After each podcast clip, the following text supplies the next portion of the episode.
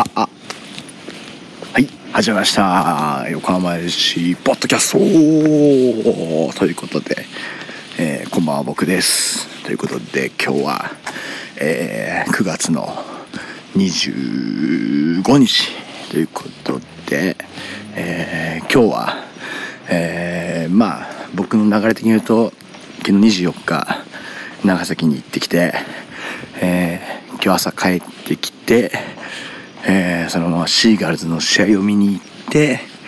でまあちょっと飯食って、えー、たわいもないおしゃべりをしてからの今帰り道ということでまあかなりねあのお酒も入ってますし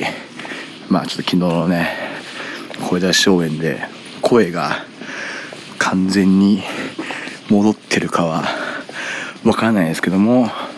まあやっぱりちょっとねここ何週かあの更新が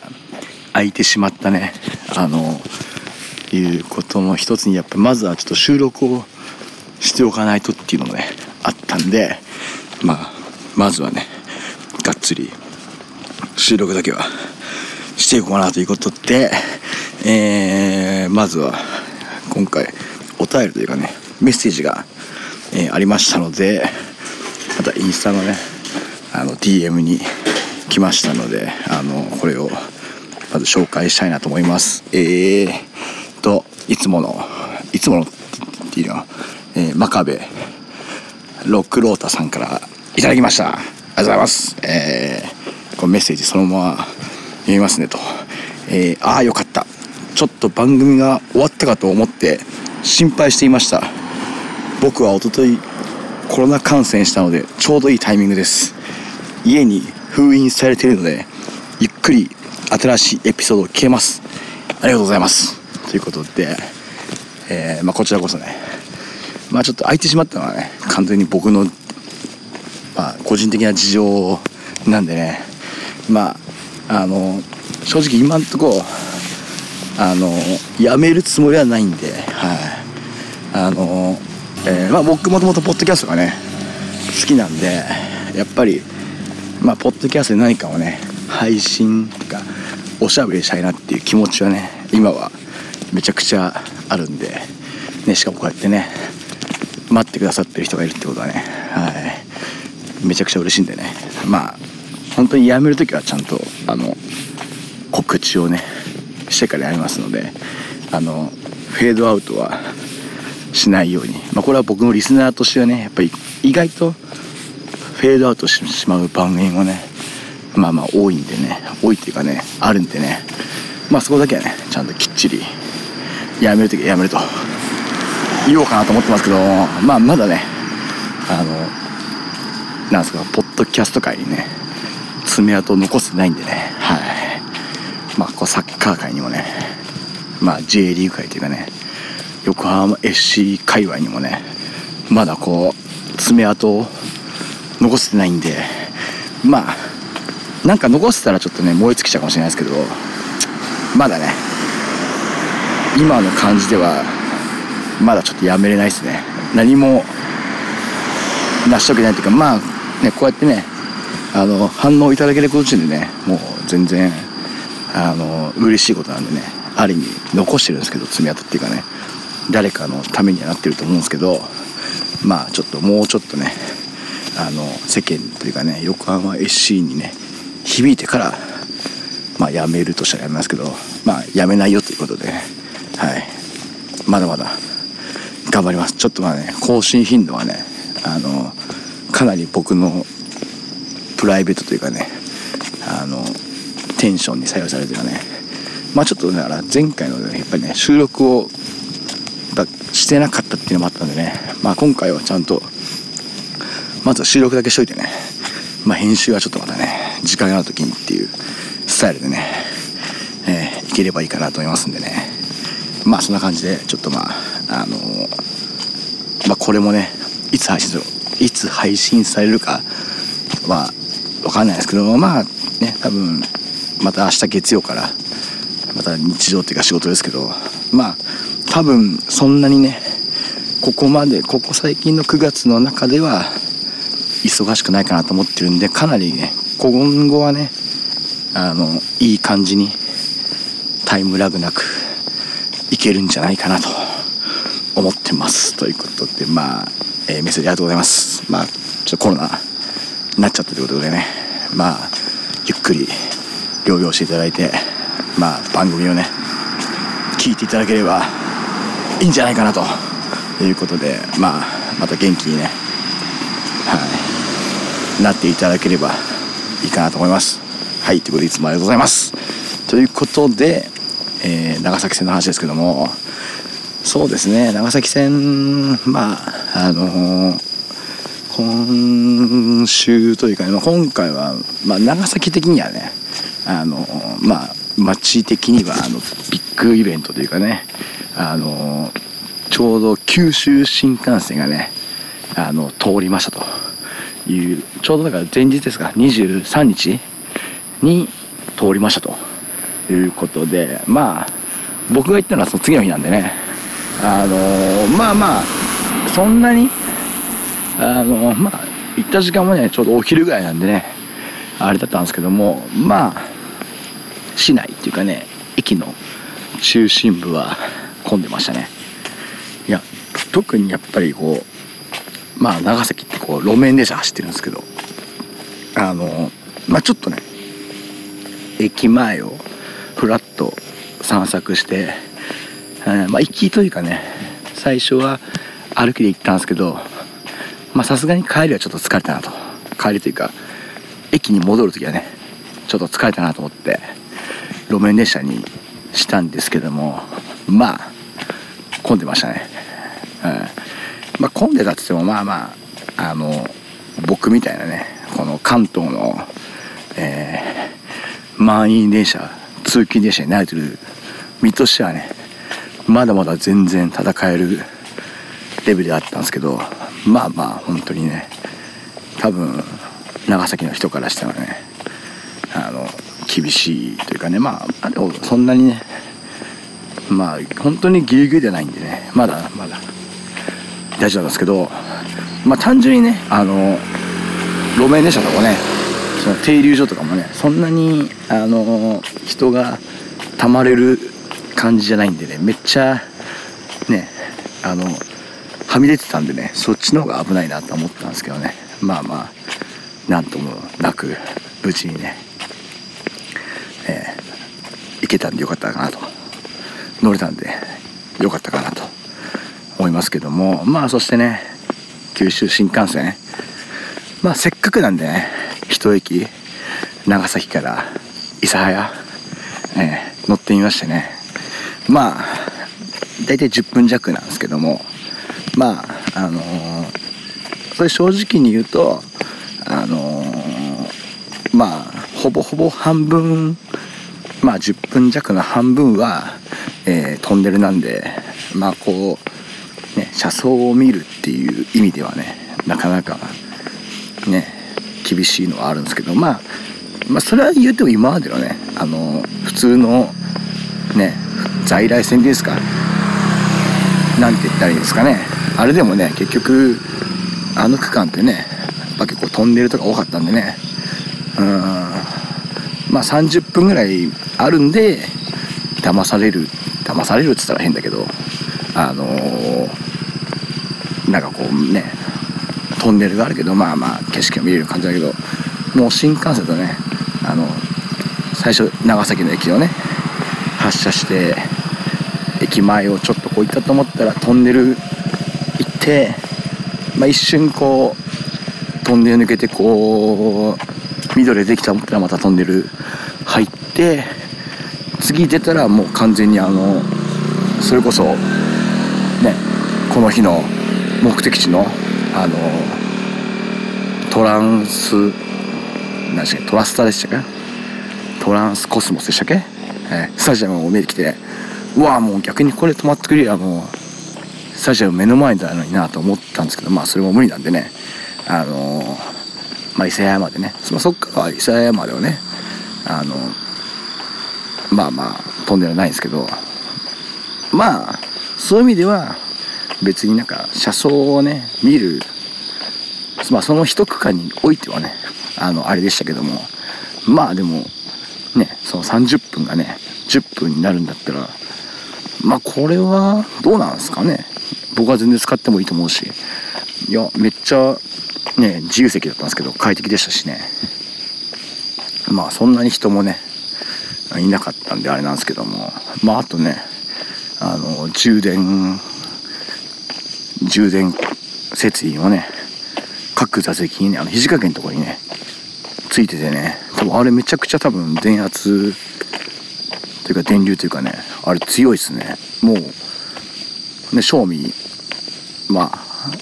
発車するねちょっと前に乗ったんで20分まあ15分ぐらいですか？あのね充電してたんですけどいや結構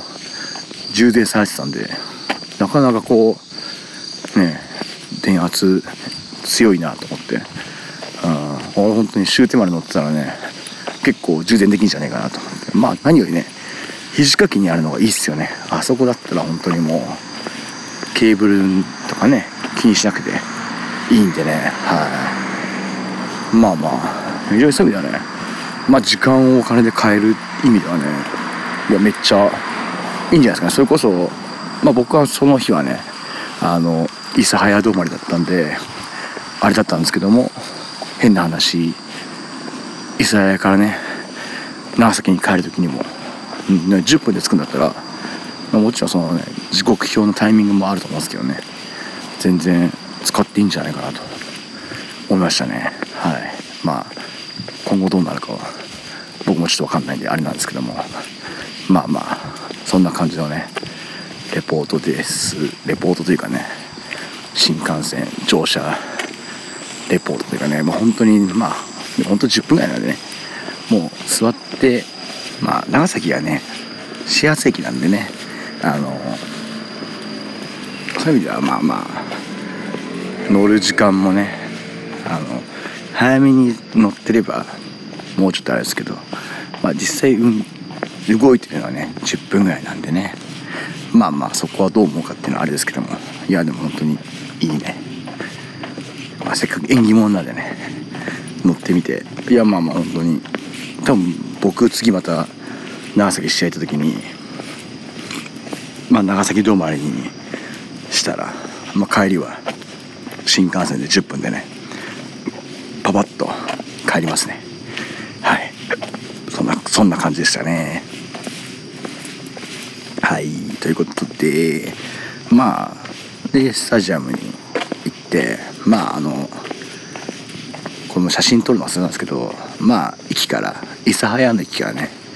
歩いたんですけども、まあ、 V・ファーレン長崎はあの歩いてる途中にねなんかこうおもてなしロードみたいな感じでねこうあの歩いてる人をねもてなしてくれるっていうこのすごくいい企画というかねがありましてね。まああのなんかこうお菓子とかね。なんかつまみとかお酒とかをね振る舞っていただきましてね、まあ、僕もちょっとよく考えたら写真撮ってなかったなと。普通に振る舞ってもらって、まあ、おしゃべりしてね「いや横浜から来たんですよ」みたいな話をねしていい感じになってたんですけども写真撮っときゃよかったなと今更ね思ってしまうんですけどもはい。まあそんな感じでねそこはちょっと残念だったんですけども、えー、まあそんな感じで30分ぐらいとことこ歩いてでまあスタジアム着いてまあまああとはもう買い物しちゃってパパッとねみたいな感じでまあマスコットのねビビ君とかもねまあ外でねちょっとこう見見れ見れたというかねもうみんなすごいですね。あの写真を取り囲んで撮ってましたからね。めちゃくちゃ人気あるなと思って。本当に。いやすごかったですね。みんな本当にビビ君の行くところに人が集まってねもう写真撮られまくってましたからね。はい。いや本当にあざといなという感じでしたね。まあそんな感じですか？試合前は。まああとはねいつものっていうかね。この試合的には長崎的には初めてのね声出し応援だったんでまあなかなかね結構頑丈な警備かと思いきや意外とねあの緩くはないんですけど非常に寛容な感じでねまあ一番そうですね感動したのはまああのー、コンコースからこう中に入ってしまうと中っていうかねまあ声出し多いエリアというかねまあそこに入ってしまうとまあアルコールが飲めないんですけどもまあねアルコール飲みたいじゃないですか、まあ、僕も飲んでたんですけどまあだからコンコースでねまあ飲んでたんですけどあのまあまあそれをね見てた長崎のあの関係者の人がねあのテーブルをね用意してくださいましてね。はい。まあ買い物してからちょっとしてとこだったんでねあれだったんですけどもあのまあ一応試合始まったらもう撤去するよということは言われてたんですけどもまああのテーブルのおかげでかなりねあの快適なコンコースライフをね過ごせたんでねこれは本当にもうめちゃくちゃこれこそ本当のおもてなしというかねこれ本当に良かったですね。これ本当にまあちょっと次の試合からどうなるか分かんないですけどねあのめちゃくちゃもてなされてねありがとうございましたという感じですかね。はい。まあそんな感じですか。とはまあ試合的にはメンバー的にはねそうですね。伝説からほぼ一緒ですか。あまあハイネル選手がね出場停止だったので、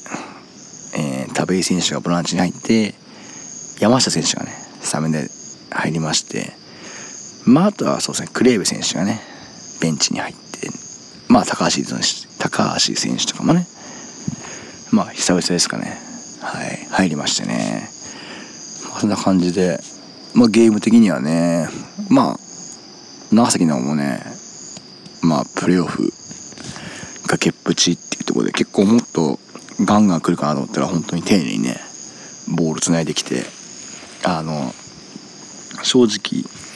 なんかこう横浜 FC が嫌がることをやるっていうよりは自分たちのサッカーをやるっていう感じがねすごくあったので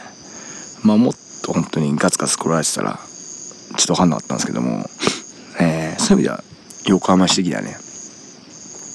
まあラッキーだったかな。その横浜市の良さを潰すよりは自分たちの良さを出そうっていう感じがね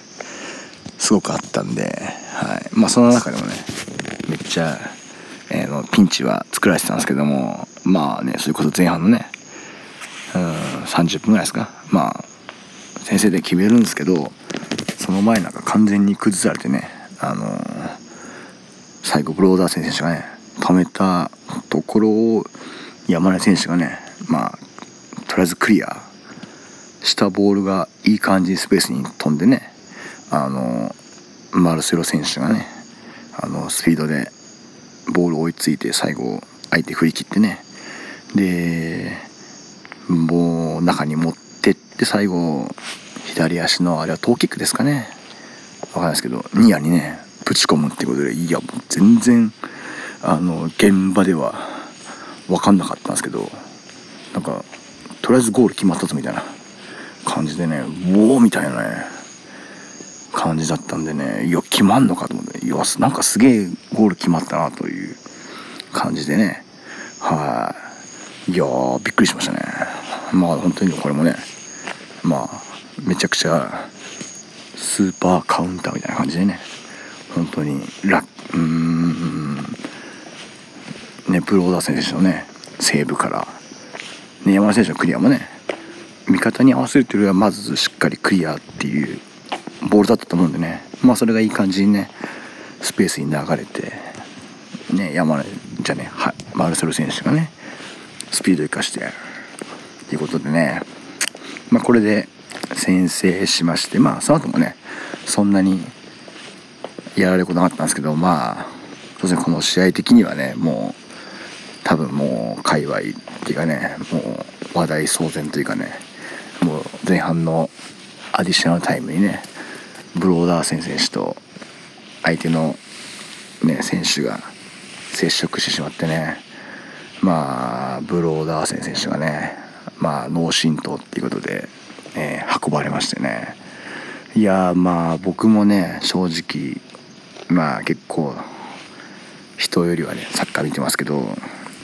まあ、もちろんね映像とかでは見たことあったんですけど他のね会場とかでね実際生でねあの救急車がねあのピッチレベルまで、ね、入ってくるっていうのを見たのはね初めてだったんでねちょっとまあ何とも言えないというかね正直、えー、気持ちにはなりましたね。うんどういうふうにね表現というかねなんかこう何かこう感情を出すのを難しくね。もうただただもう見守るしかないというかね。はい。そんなね感じだったんでね。まあちょっとね本当にその瞬間本当にどうなることやと思ったんですけどまあその後のねあのー、ツイッターとか見てると一応なんとか大丈夫そうな感じではあったんでね。はい。ちょっとまあまあさすがに来週はちょっとね沖縄戦は沖縄のね試合はちょっとあれかもしれないですけど。まあまあなんとかね。まあ今日ね帰ってきたかどうかもわかんないですけど。まあまあひとまず大丈夫そうなね感じだったよかったですけどまあちょっとあの本当にね10分ぐらいですか。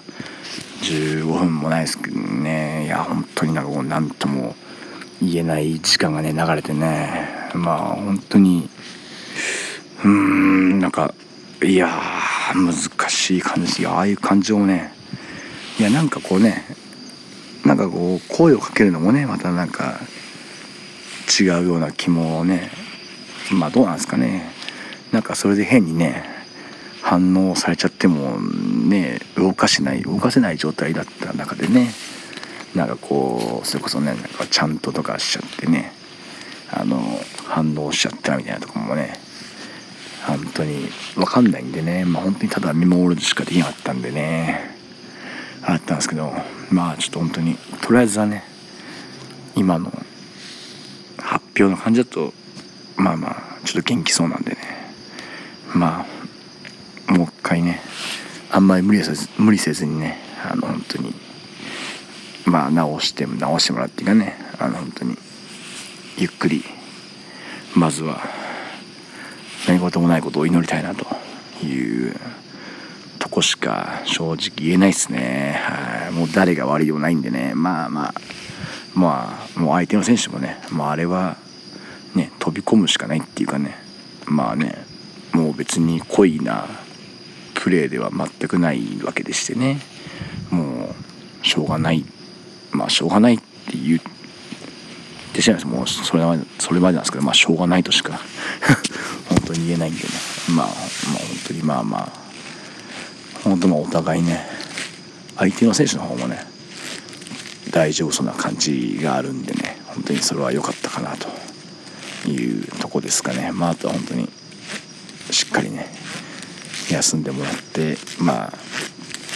何事なければいいなと。まだちょっとね昨日今日の話なんでねちょっとわからないんでねあんまりわからないです。あれなんですけども。まあまあまあということでまあ非常にねちょっと重苦しい感じで前半終わってしまいましてね。まあでもここであのタイミングでね前半終わったっていうのはまあ審判もねいい判断じゃないですかね。多分時間的には多分1分ぐらいはねあのまあプレーする時間はねあったような気はするんですけどまあまあそこはもうねあそこから1分ね再開できるテンションではねないんでねあれはすごくいい判断だいい判断だったんじゃないかなと思いますね。はい。まあで後半まあ後半はねもちろんキーパーがね六丹選手にね変わりましてね。まあ六丹選手、まあ、結局正直言えばそんなにねあの活躍する場面っていうかねボールに触る機会がなかったんでね、まあ、これはこれで本当にチームとしてねあのもちろん長崎の攻め方の問題もあったんでしょうけど非常にあの途中から入ってもねすんなりできてたんで良かったですね。はい。まあぱり言うてもねやっぱり経験のある選手ですからバタバタせずにねしっかりやってくれたかなというところでねはい。まあねそんな始まってもうすぐ5分ぐらいですか。あの長谷川選手がね、まあ、右サイド山下選手がねあの抜け出してクロスがちょっと流れてクリアされたところをねもう一回拾って最後長谷川選手がね左足ですか。いやあれは本当にもう素晴らしいゴールですよ。本当に完璧なゴールですよ。いやそう思ったしいやあんなシュート打てるのかと。いや打てるんだったらもっと前から打ってくれよと。ちょっと正直思ってしまったのはここだけの話なんですけども。いやーマジであんなね素晴らしいシュートをね打てるんだなと思って。ちょっとこれは感動したと同時にちょっとこう怒りの感情というかねなんで今まで打たないんだとちょっと天の直な僕はねちょっと思ってしまったのはここだけの話なんですけどもはい。まあそんな感じでねあの2-0になってまあその後はね、まあ、長崎のメンバー変えるんですけどやっぱりなんかこうねそんなに縦に急ぐっていうよりはしっかりこうボールをつないでチャンスって形を作ってからね攻めるっていうちょっとこう徳島味っていうかねなんかそういう感じがあったんでまあ正直そんなにねあのピンチというかねあのやられる感はなかったかな。もちろんねピッチの選手はどう思ってたか知らないですけどまあこう現場で見てる僕からするとかなりこうやられる感は薄かったですね。はい。まあまあでも本当にあのまあそこはでも本当に選手自体もめっちゃ気持ちがねまあああいうブローダー選手のねこともあったかもしれないですけど気持ち入ってたんでね本当にめちゃくちゃあの完勝じゃないですかね、まあ、結局そのまま2対0でね勝ったんですけどもまあ本当にあのー、でかい勝利でしたね。本当にここでこういう形でねあの何、て言うんですかね。一つまたねギアをね入れざるを得ない状況がねできてきたんでね。まあほんとちょっともう昇格するしかないなと。いうことをね、えー、めちゃくちゃ思いました。ということでまあもうねあとはもう誰のためでもなくねこれはもう J1 に上がるしかないなということをね思いましたね。まあこの日みたいなねこういう本当に気持ちが入ってる試合してればね大丈夫少なくとも2位にはなれるんでまあちょっと優勝はちょっと新潟のねがこけるのをちょっと待つしかないんであれなんですけども4連勝いけると思うんでね。はい。まあ残り4試合なんでね。まあ全力で応援して4連勝していきましょうということで、えー、もうめちゃくちゃ家に着いてしまったんでちょシガーズの話は明日行こうということで、えー、次の横浜市の試合は、えー、10月の1日、えー、アウェーの FC 琉球戦ということで沖縄ということでね、僕も沖縄までねまあ遊びに行こうかなと思ってますんでまあ台風が来ないことを祈って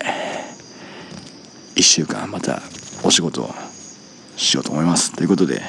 もう正直夜も遅いんで眠いんであの寝ます。ということで、